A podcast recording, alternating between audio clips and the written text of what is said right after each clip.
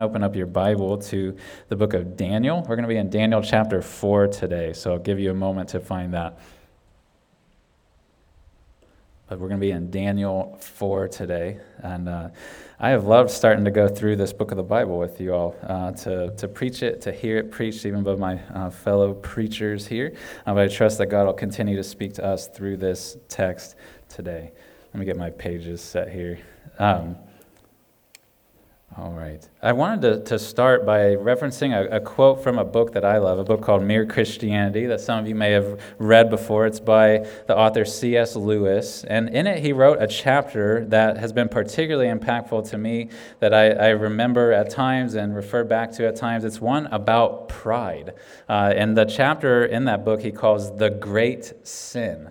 That's what he calls it. And there's a quote I wanted to read for you from it that'll set the tone for this text and what I think the Lord would uh, speak to us through this text today. But I wanted to read this for you. Uh, it goes like this He says this In God, you come up against something which is in every respect immeasurably superior to yourself. Unless you know God as that, and therefore know yourself as nothing in comparison, you do not know God at all. As long as you are proud, you cannot know God. A proud man is always looking down on things and people. And of course, as long as you are looking down, you cannot see something that is above you. There's a character that we're going to see today in this scripture, uh, King Nebuchadnezzar, who is probably exhibit A of a character in the Bible, a real person who needed to learn this lesson.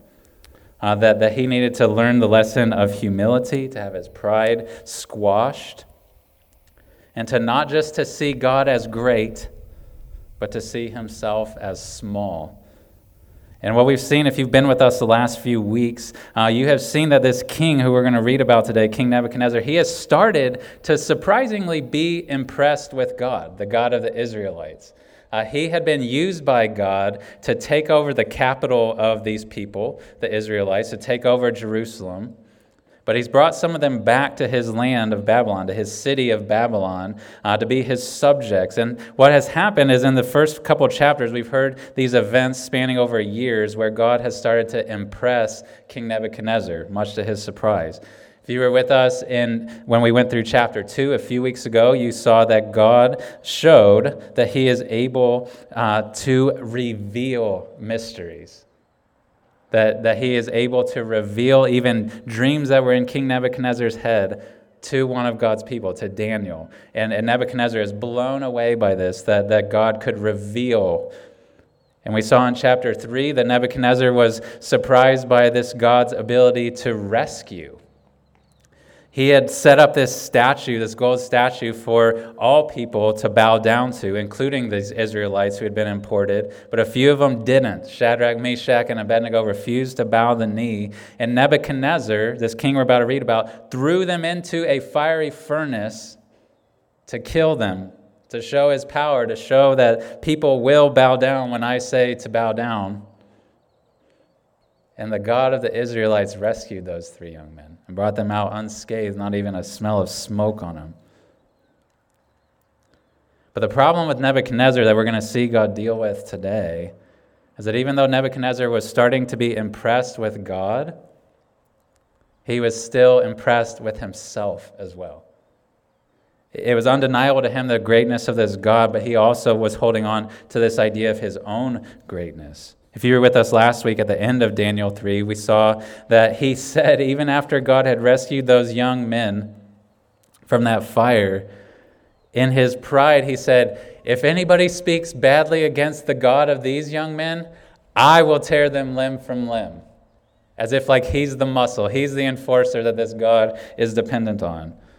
He continued to call this God of the Israelites the God of other people, the God of Shadrach, Meshach, and Abednego instead of his own God.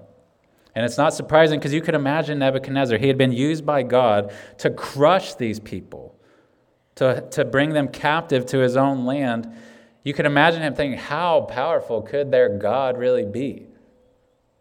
How great could he be if he's using me to crush them, me to judge them? But we're going to see in today's text that God is going to dramatically humble him.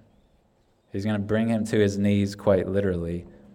But I want us, as we approach this story, I want you, as we approach this story, to not just hear this story as a story about Nebuchadnezzar, but to hear it as a story for you a story for us. It's not just some historical, neat thing, uh, wonderful, amazing uh, work of God to humble this man, but it is a story for us to hear that we need to be humbled as well. Because I would guess amongst us, because I have been in this state before, there are many of us who are just like him at the start of chapter 4.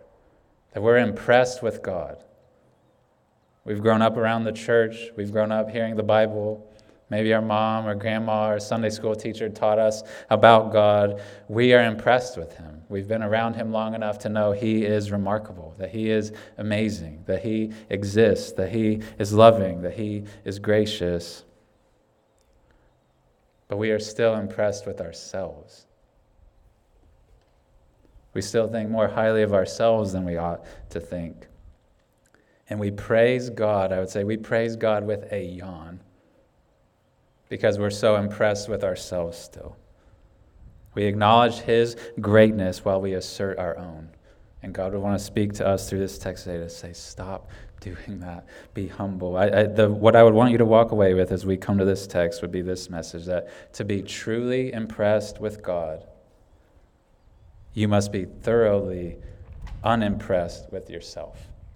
To be truly impressed with God, you must be thoroughly unimpressed with yourself. Let's see how this happens to Nebuchadnezzar, how God deals with him. So, if you found Daniel 4, I'm going to start obviously at verse 1. We're going to read this in chunks. I'm going to read up through verse 18 to start, and then we'll pause, share some thoughts, and we'll continue through this text to see how God uh, shows Nebuchadnezzar that to be truly impressed with him, he must be thoroughly unimpressed with himself. So, follow along with me in your copy of the scripture.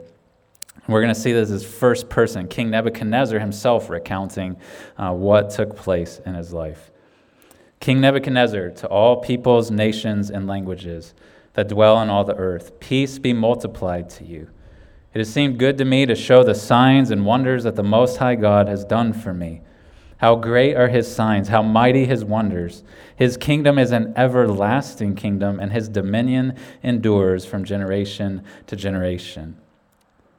I, Nebuchadnezzar, was at ease in my house and prospering in my palace. I saw a dream that made me afraid. As I lay in bed, the fancies and the visions of my head alarmed me.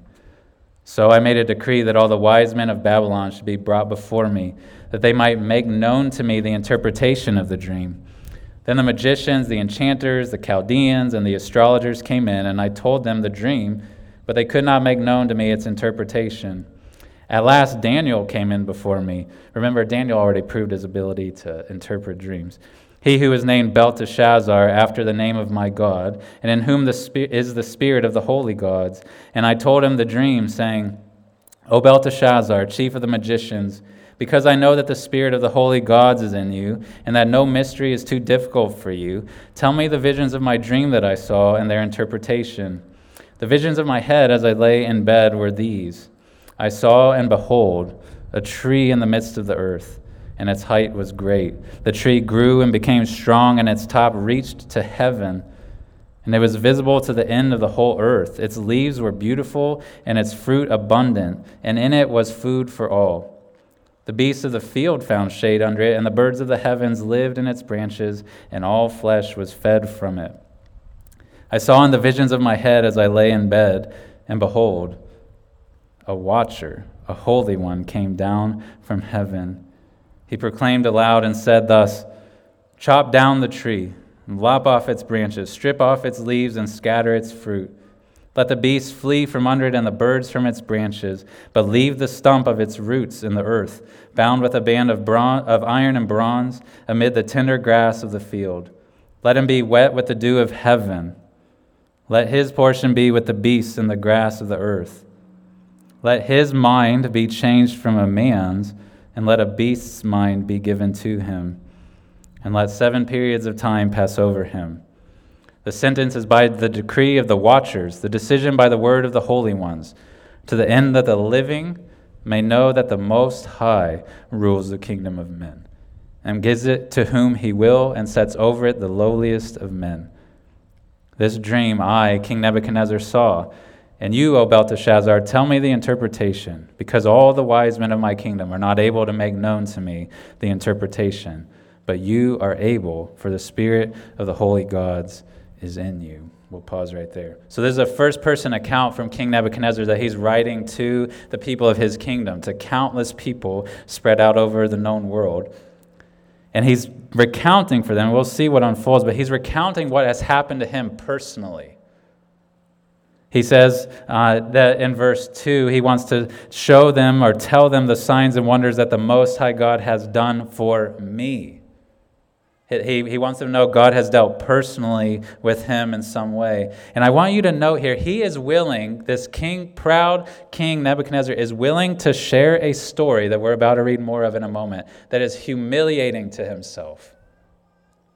He's going to tell it to his entire nation of people a story that most would try to cover up, that they would try to keep secret. He's telling as publicly and widely as he can the story that is going to be an embarrassment to him, a humiliation to him, because by the end of this story, he's going to be brought so low from where he can properly see how high God is that he doesn't care that people know how he was brought low. He's not embarrassed for them to know what took place in him and in his life because he wants them to know that same God. He wants them to be impressed with that God, and so he's willing to share his story. And so he starts by recounting this dream that he had, right? Dreams feature prominently in the book of Daniel. He says that he was at ease, that he was prospering in his palace, and then a dream comes to him that he says makes him afraid and alarmed in verses 4 and 5. And the, the dream is this he, he says that he sees this great tree uh, this unspeakably tall tree that reaches to the heavens, that everyone on the entire earth can see. It's that big. It's beautiful tree. He says it's a fruitful tree that animals feed on, that they find shade in. Sounds great thus far, but then the reason it alarms him and makes him afraid is he says that he sees a watcher. It's almost like an angelic like being come down from heaven and say that this tree is to be chopped down. But in the dream, he also sees that, and this is going to be important, that a stump was to be left. A stump was to be left, and it was to be bound with metal, iron and bronze, for a period of seven periods of time, which we don't know exactly how long that was to be.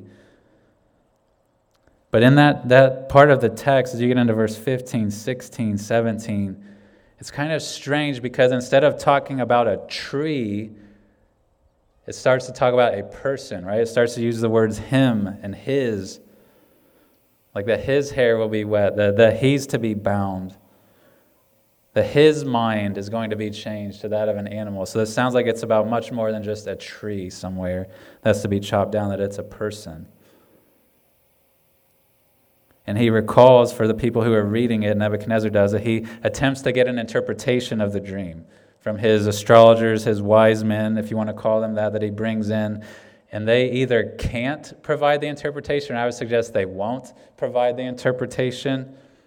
So he brings in Daniel, this proven interpreter of dreams. But I would note for you, this isn't a complicated dream, right? It's not like real mysterious about what it's going to say. In the dream itself, did you know that in verse 17? In the dream itself, that, that watcher that, that, that comes down and says to cut down the tree, he says what the dream is about. He says that it is to the end. The reason this tree or this person is going to be cut down is to the end. So, for the reason that the living may know that the Most High rules the kingdom of men and gives it to whom he will and sets over it the lowliest of men. So, in the dream that he's told, this dream is about the people who rule the earth and about God wanting to show that He rules over them. It's not hard to connect the dots of what this dream is about and who it is about. And so these, these men, though, they weren't willing to say that to King Nebuchadnezzar, but Daniel, we'll see, is not scared at all. He is willing to say what I think was probably plain to the others who heard the dream. He's willing to say that it is a nightmare that's about to play out in the life of Nebuchadnezzar. So let's read how he hears the dream and then interprets it for Nebuchadnezzar. Follow along with me. Start at verse 19. We'll go to verse 27. It says, Then Daniel, whose name was Belteshazzar, was dismayed for a while, and his thoughts alarmed him. The king answered and said, Belteshazzar, let not the dream or the interpretation alarm you. Belteshazzar answered and said, My lord, may the dream be for those who hate you and its interpretation for your enemies. The tree you saw, which grew and became strong, so that its top reached to heaven, and it was visible to the end of the whole earth, whose leaves were beautiful and its fruit abundant, and in which was food for all, under which beasts of the field found shade, and in whose branches the birds of the heavens lived. It is you, O king, who have grown and become strong. Your greatness has grown and reaches to heaven, and your dominion to the ends of the earth. And because the king saw a watcher, a holy one, coming down from heaven, and saying, Chop down the tree and destroy it, but leave the stump of its roots in the earth, bound with a band of iron and bronze, and the tender grass of the field, and let him be wet with the dew of heaven, and let his portion be with the beasts of the field, till seven periods of time pass over him. This is the interpretation, O king. It is a decree of the Most High, which has come upon my Lord the King, that you shall be driven from among men, and your dwelling shall be with the beasts of the field. You shall be made to eat like eat grass like an ox, and you shall be wet with the dew of heaven, and seven periods of time shall pass over you until you know that the Most High rules the kingdom of men and gives it to whom he will. And as it was commanded to leave the stump of the roots of the tree, your kingdom shall be confirmed for you from the time that you know that heaven rules. Therefore, O king, let my counsel be acceptable to you. Break off your sins by practicing righteousness and your iniquities by showing mercy to the oppressed, that there may be perhaps a lengthening to your prosperity. So Daniel is very brave here, very clear with King Nebuchadnezzar, and he sums it up. If you want to just get the short Cliff Notes version, look at the start of verse 22, the interpretation of this dream. He says, It is you, O king. This dream is about you. That tree that you saw is you. The one who's going to be cut down is you. And he tells him two things I think are coming that he can know because of this dream that judgment is coming for him, but that mercy will follow. That judgment is coming, but mercy will follow. He tells him in verse 25 that he's going to live like an animal till he knows that the Most High rules the kingdom of men and gives it to whom he will. So we don't know exactly what that's to look like yet, but he's going to live like an animal for a time. I, keep having the song run through my head by Johnny Cash, the song God's going to cut you down. I think that could be a summary of what Daniel is telling him here that God is going to cut you down. God is going to show you, Nebuchadnezzar, that you are undeniably not in control of things and that God Most High is. So, judgment, he says, is going to come for you, but mercy is going to follow. Because he, he tells him and he points out to him that though that tree will be cut down, that the stump is to remain. And he says in verse 26, he says that your, he interprets that as your kingdom, Nebuchadnezzar, your kingdom shall be confirmed for you from the time that you know that heaven rules. So God is going to cut you down. He is going to bring you low. He is going to make you realize how small and unimpressive that you are. So that you can be impressed with him. And after he cuts you down, he's going to build you back up. Judgment is coming, but mercy will follow. And I think we start to see in this text some hints of why Nebuchadnezzar ought to be humble and why we, as fellow human beings just like him, ought to be humble. Uh, I'll quickly mention them. Some reasons we ought to be unimpressed with ourselves, that we ought to be humble. They all, they all start with S. Is that we're small, that we are subject to God, and that we are sinful. That we are small, that we are subject, and we are sinful. Nebuchadnezzar should have realized, and we should realize that we are small, that we are weak, that we are limited creatures. And I think God and what he's about to do in the life of Nebuchadnezzar wanted him to realize that there are things he could not spare himself from. And he would want us to know there are things we cannot spare ourselves from, things that we are not powerful enough to fix. We are small, and we are subject to God. That's another reason that all of us, Nebuchadnezzar, you, me, should be humble, is that we are subject to God. We like to think of ourselves, since the Garden of Eden, we like to think of ourselves as these, these little kings and queens who get to do what we want, who can do whatever we want with no ramifications for her. That, that we have no one to answer to other than ourselves. But, but God is telling Nebuchadnezzar, as clear as anything else in this text, that is not true. You are subject to the God Most High. And I would say to you today, you are subject to the God Most High. You are not in charge. I am not in charge. We are not authorities. God rules over us all, and we all answer to Him. Whether you acknowledge that or not, whether you like that or not, we all answer to Him. So we're small and we're subject, but on top of that, Adam and Eve should have been humble before they ate of the fruit. But on top of that, we are all sinful now, on top of that. Like we are not just small and subject, but we're sinful. We're not righteous. We're, we're rebellious as human beings against that one we're subject to, the one that made us. I, I would note that at the end of what the part I just read in verse 27, lest we think Nebuchadnezzar is some just innocent guy, like he's, he's this kind of wonderful guy who's just God's going to make a display of, Daniel calls him to break off his sins, to break off his iniquities like his oppression of people. He's saying, You are a sinner. You're a king, but you're a sinner. Like you're accountable to the God of heaven. Stop rebelling against him. Be humble. God is going to cut you down.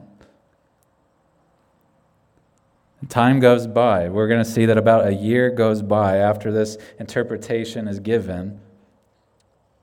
But as time goes by, Nebuchadnezzar does not change. He continues in his pride.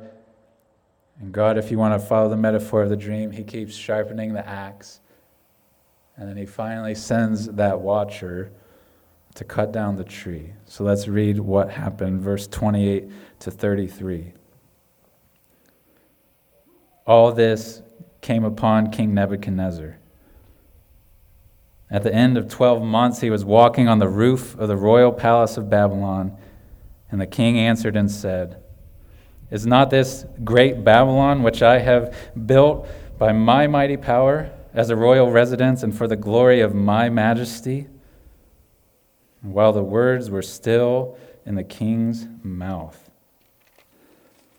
there fell a voice from heaven. O King Nebuchadnezzar, to you it is spoken. The kingdom has departed from you. And you shall be driven from among men, and your dwelling shall be with the beasts of the field. And you shall be made to eat grass like an ox and seven periods of time shall pass over you until you know that the Most High rules the kingdom of men and gives it to whom he will. Immediately the word was fulfilled against Nebuchadnezzar. He was driven from among men and ate grass like an ox, and his body was wet with the dew of heaven, till his hair grew as long as eagle's feathers, and his nails were like bird's claws. What a scene. So, King Nebuchadnezzar, this, this ruler of the known world, this most powerful man in the world, he's at his palace looking down upon his kingdom, boasting in his accomplishments, his achievements, even in spite of the dream that was told to him. And a voice from heaven falls down, a voice from above falls down upon him and says, Remember that dream that you had, it's coming true. And immediately this condition falls upon him. We can speculate about what was going on. The main thing to know is that God brings it about. But many think it's a, condition that's set on and often would set on suddenly to people, a condition called lycanthropy.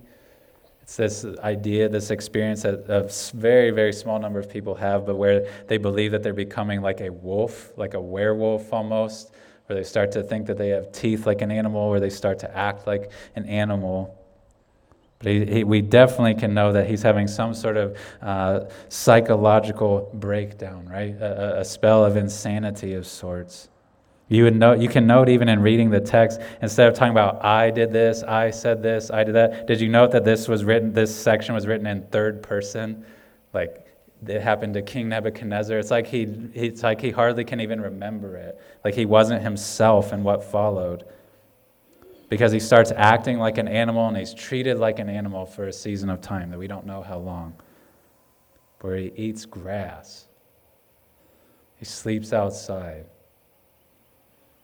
He's not thinking straight, he's not acting like a human, he's acting like an animal.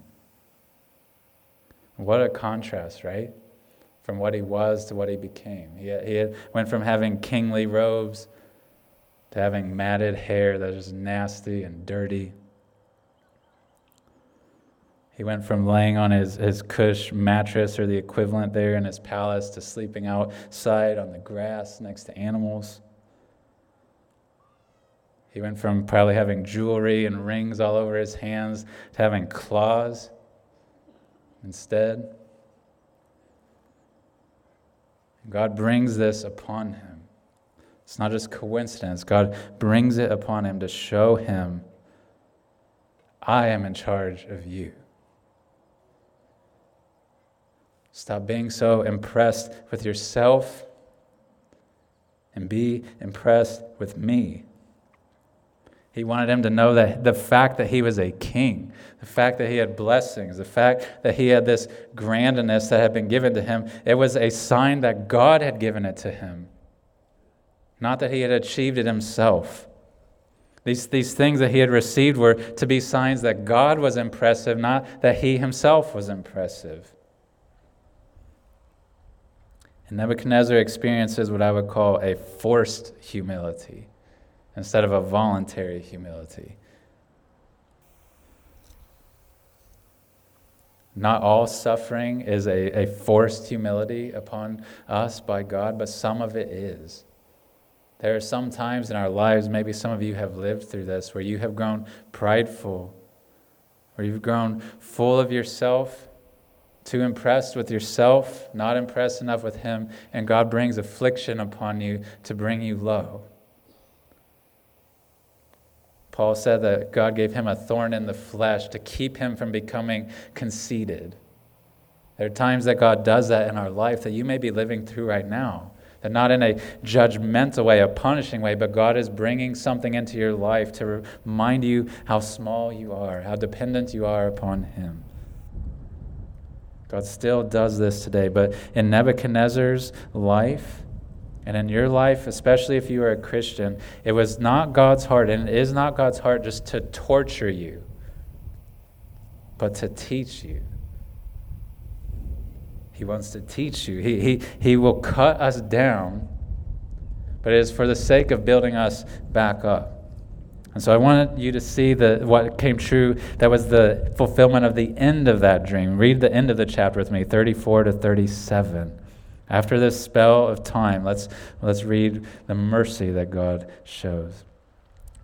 He says, At the end of the days, I, Nebuchadnezzar, lifted my eyes to heaven, and my reason returned to me, and I blessed the Most High, and praised and honored him who lives forever.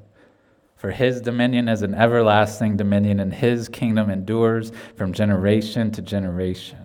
All the inhabitants of the earth are accounted as nothing, and he does according to his will among the hosts of heaven and among the inhabitants of the earth, and none can stay his hand or say to him, What have you done? At the same time, my reason returned to me, and for the glory of my kingdom, my majesty and splendor returned to me. My counselors and my lords sought me, and I was established in my kingdom, and still more greatness was added to me. That could sound like he's reverting to pride, but listen to what verse 37 says. Now I, Nebuchadnezzar, praise and extol and honor the King of heaven. For all his works are right, and his ways are just, and those who walk in pride he is able to humble. So we see here how Nebuchadnezzar responds to this condition, this affliction that comes to him. And we see that he is able, even in that state, to respond to God still.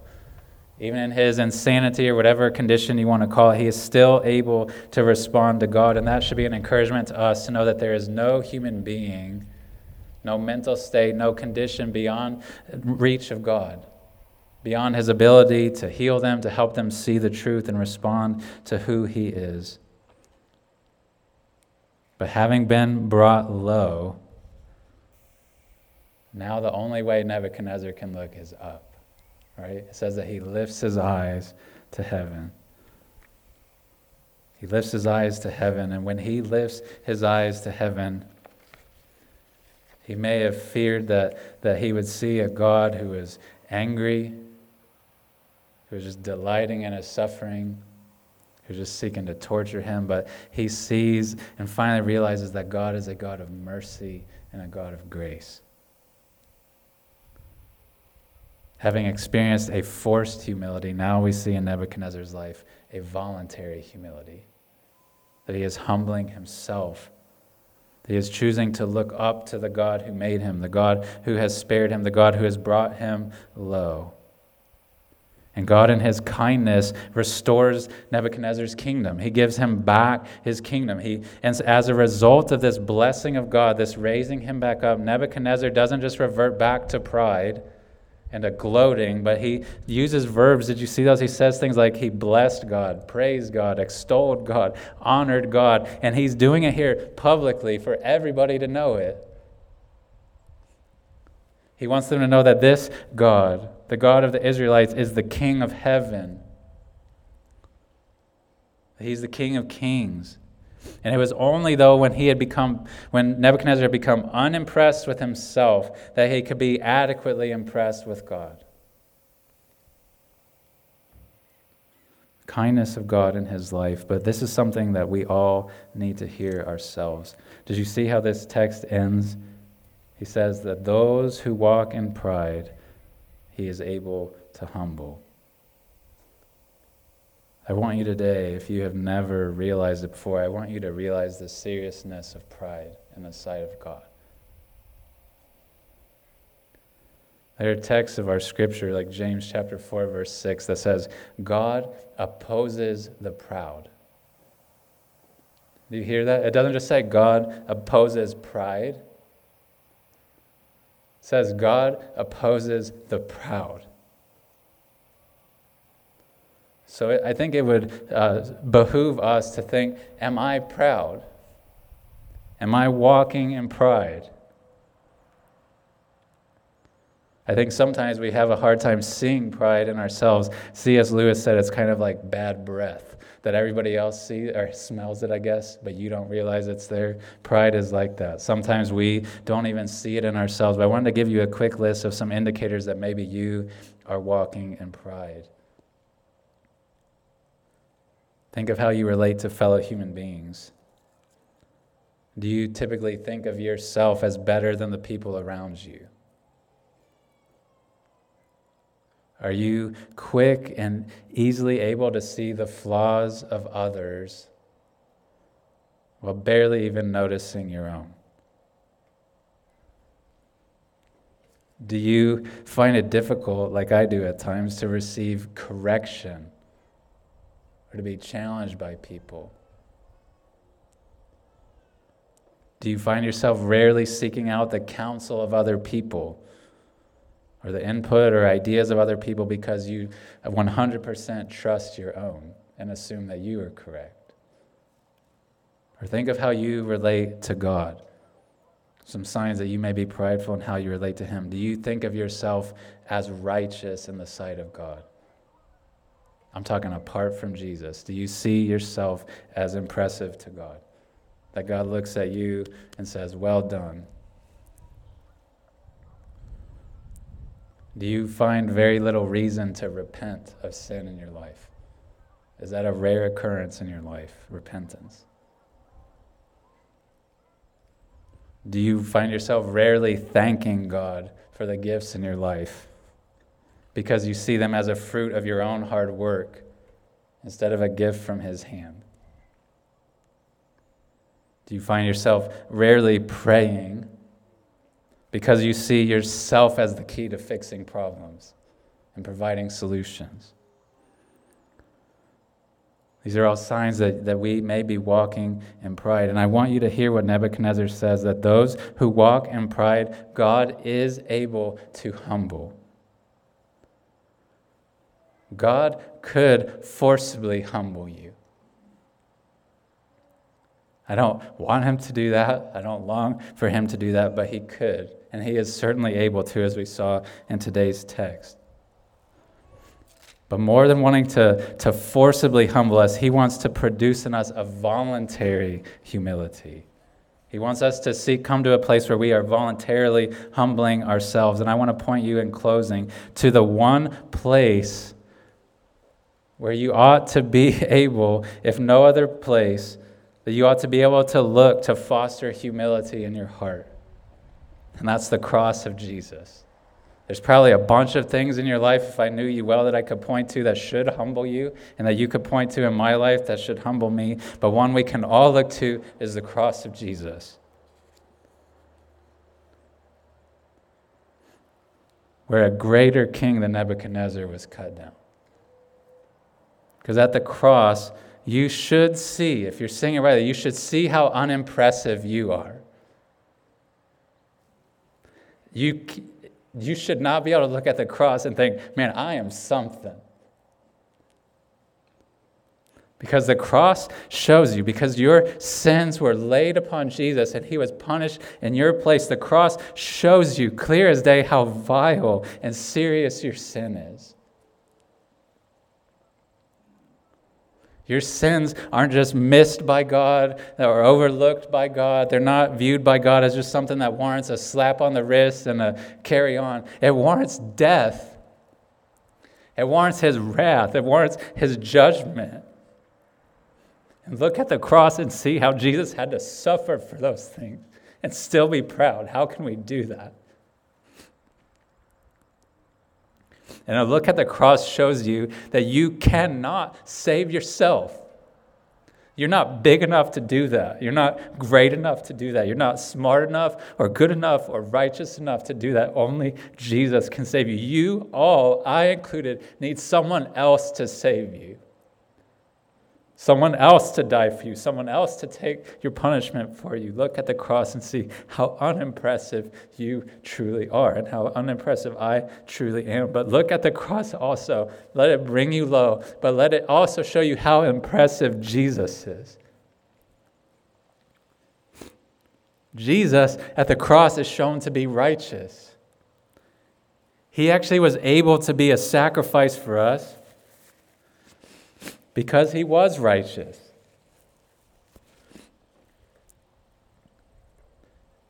And what is more impressive than a king like Nebuchadnezzar who could kill his enemies is a king who would die for his. A king who would look at enemies like us and say, instead of crushing you, I'm going to be crushed for you. That is greatness. A powerful king like Nebuchadnezzar may have been able to conquer his enemies, but a divine king would be crucified for his enemies. May we look at the cross and know that Jesus sees us as the small, sinful subjects that we are. But he loves us nonetheless. And his love for you is not a sign that you are great, it's a sign that he is great. So maybe look to the cross to see how unimpressive we are. And may his love, his sacrifice for us upon the cross, help us to see how great he is. I would encourage you today to do what Nebuchadnezzar did, to lift your eyes to heaven because it's there that you have a Savior. Repent of your pride. And remember that that statement just doesn't go that God opposes the proud, but it ends by saying He gives grace to the humble. He gives grace to the humble. Six times in this chapter today, you may have noticed this God is referred to as God Most High. Nebuchadnezzar was persuaded of that as he was brought low. And as God brings us low, may we be able to worship the God Most High. Amen. I'm going to pray.